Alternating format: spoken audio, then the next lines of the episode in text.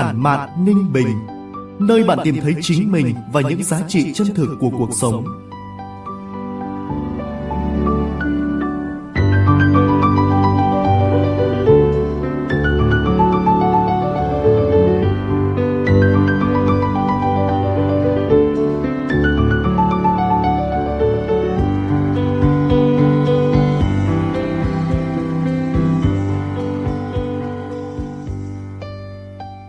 Từ phòng thu của báo Ninh Bình, chào mừng quý vị và các bạn đến với chuyên mục podcast Tản mạn Ninh Bình của báo Ninh Bình điện tử, phát sóng vào 9 giờ sáng ngày thứ bảy hàng tuần tại địa chỉ website báo ninh bình.org.vn, các nền tảng số Spotify, Apple Podcast, Google Podcast, kênh YouTube và trang fanpage Facebook của báo Ninh Bình. Tôi là Võ Nam sẽ đồng hành cùng với quý vị và các bạn. Tản mạn Ninh Bình là nơi chia sẻ những góc nhìn cuộc sống, những dòng cảm xúc, những lời tự sự, thông qua trang viết ngắn gọn, hàm xúc, khắc họa nét chấm phá độc đáo, tinh tế, mang dấu ấn cá nhân sâu sắc của vùng đất và con người Ninh Bình. Trong số phát sóng tuần này, mời quý vị và các bạn cùng nghe những lời tâm sự của tác giả Nguyễn Khánh qua tản văn Sống là chính mình với giọng đọc Hồng Hạnh.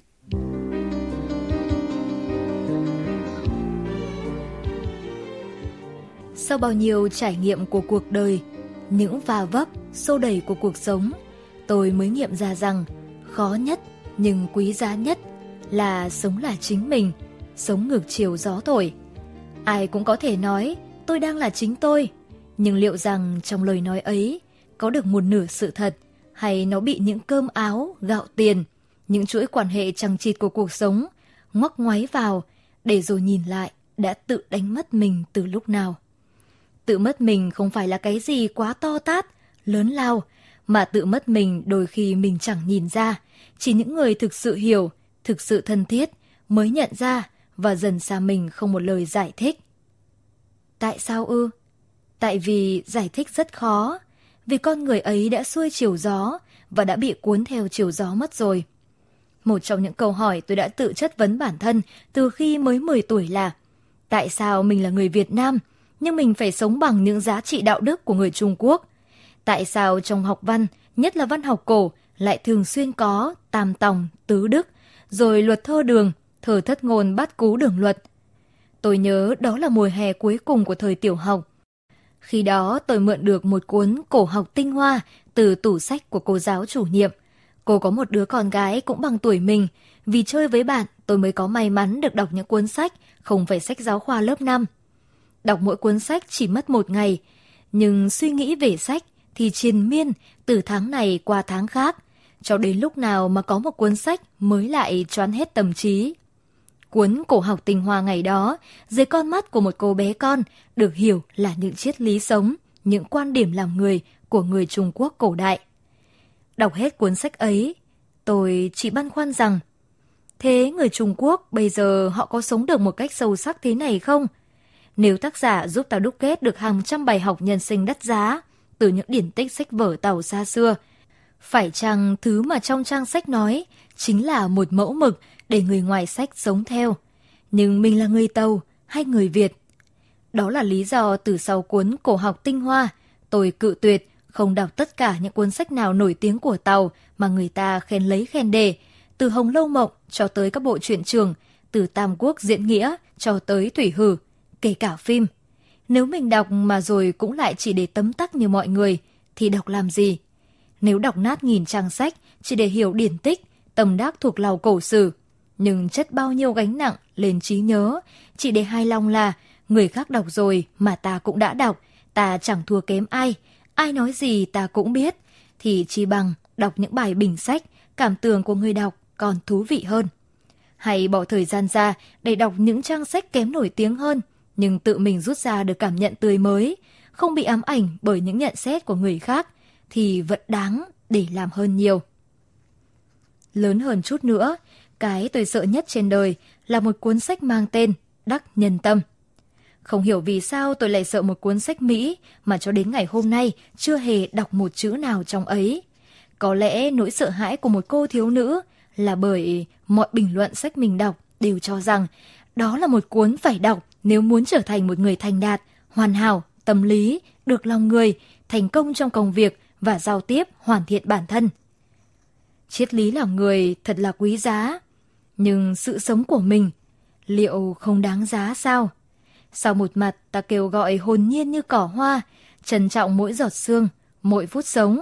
Một mặt ta lại cố gắng tìm hiểu xem người khác đang sống theo kiểu gì. Mình nắn lại để sống kiểu gì thì vừa lòng đám đông. Sau này ông chồng tôi thường trách, vợ chẳng bao giờ tin vào kinh nghiệm của người khác, chẳng biết tránh chứng ngại vật mà cứ phải tự mình vấp ngã. Nhưng là bản chất rồi, mình muốn sống đúng là mình, không cuốn theo chiều gió nào cả. Rồi trưởng thành thêm một chút nữa, vào lúc được học lý luận truyền thông, mình mới hiểu ra lý do mình đã từ chối những thứ thịnh hành trong xã hội.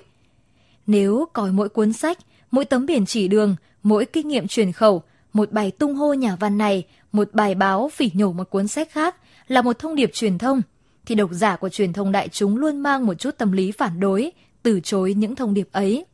Nên độc giả một mặt tung hô và hối hả tiếp nhận, một mặt sẽ phản đối và từ chối. Và mình chỉ là một phản lực nhỏ nhoi rất bình thường trong xã hội mà thôi.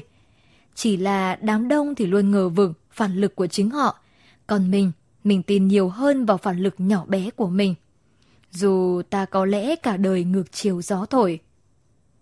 Hồi còn đi học, khoảng hơn 20 năm trước, tôi nghĩ những người thành đạt trong xã hội phải là những người đi xe máy và gặp nhau trao danh thiếp. Cho đến lúc tự mua được xe máy và có một công việc đầu tiên để trả lương, thì nghĩ người thành đạt là người nổi tiếng và thừa tiền mua sắm trang sức. Vài đôi năm sau, đường đời khiến tôi nghi ngờ thực tài của tất cả những người nổi tiếng mình gặp và không mảy may thấy chút giá trị nào trên những món đồ trang sức đính bảng giá kèm nữa. Thì tôi nghĩ, thành đạt là có một tổ ấm gia đình và một ngôi nhà của riêng mình. Vào lúc có một người đàn ông nói, anh sẵn sàng trao em trái tim anh và túi tiền của anh, miễn là em ngoan ngoãn ở nhà thì anh sẵn sàng làm máy ATM của em. Thì lúc này mình nghĩ, Thành Đạt là một phụ nữ tự do. Vài đôi năm nữa trôi qua, vào lúc bối rối giữa tự do, mình nhận ra, cái mình cần hóa ra không phải là Thành Đạt, cũng không phải là tiền, danh thiếp, ngôi nhà, những lời khen tặng, mà là sống theo cách của mình, nghĩ theo cách mình cảm nhận và nói những lời của chính tâm hồn mình, yêu được bản thân và tha thứ được cả những kẻ bị ổi. Vì ta chẳng thay đổi được cuộc sống này, nhưng ta có thể thay đổi được cách sống và cách nhìn nhận.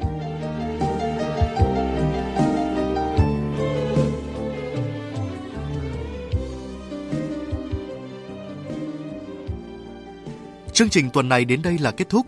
Mời quý vị và các bạn đón nghe số tiếp theo với tác phẩm Hương Xuân của tác giả Hạ Như, phát sóng lúc 9 giờ sáng thứ Bảy, ngày 3 tháng 2 trên kênh podcast Tản mạn Ninh Bình của báo Ninh Bình Điện tử. Góc nhìn cuộc sống của bạn là gì? Bạn đang có những suy tư tâm sự gì?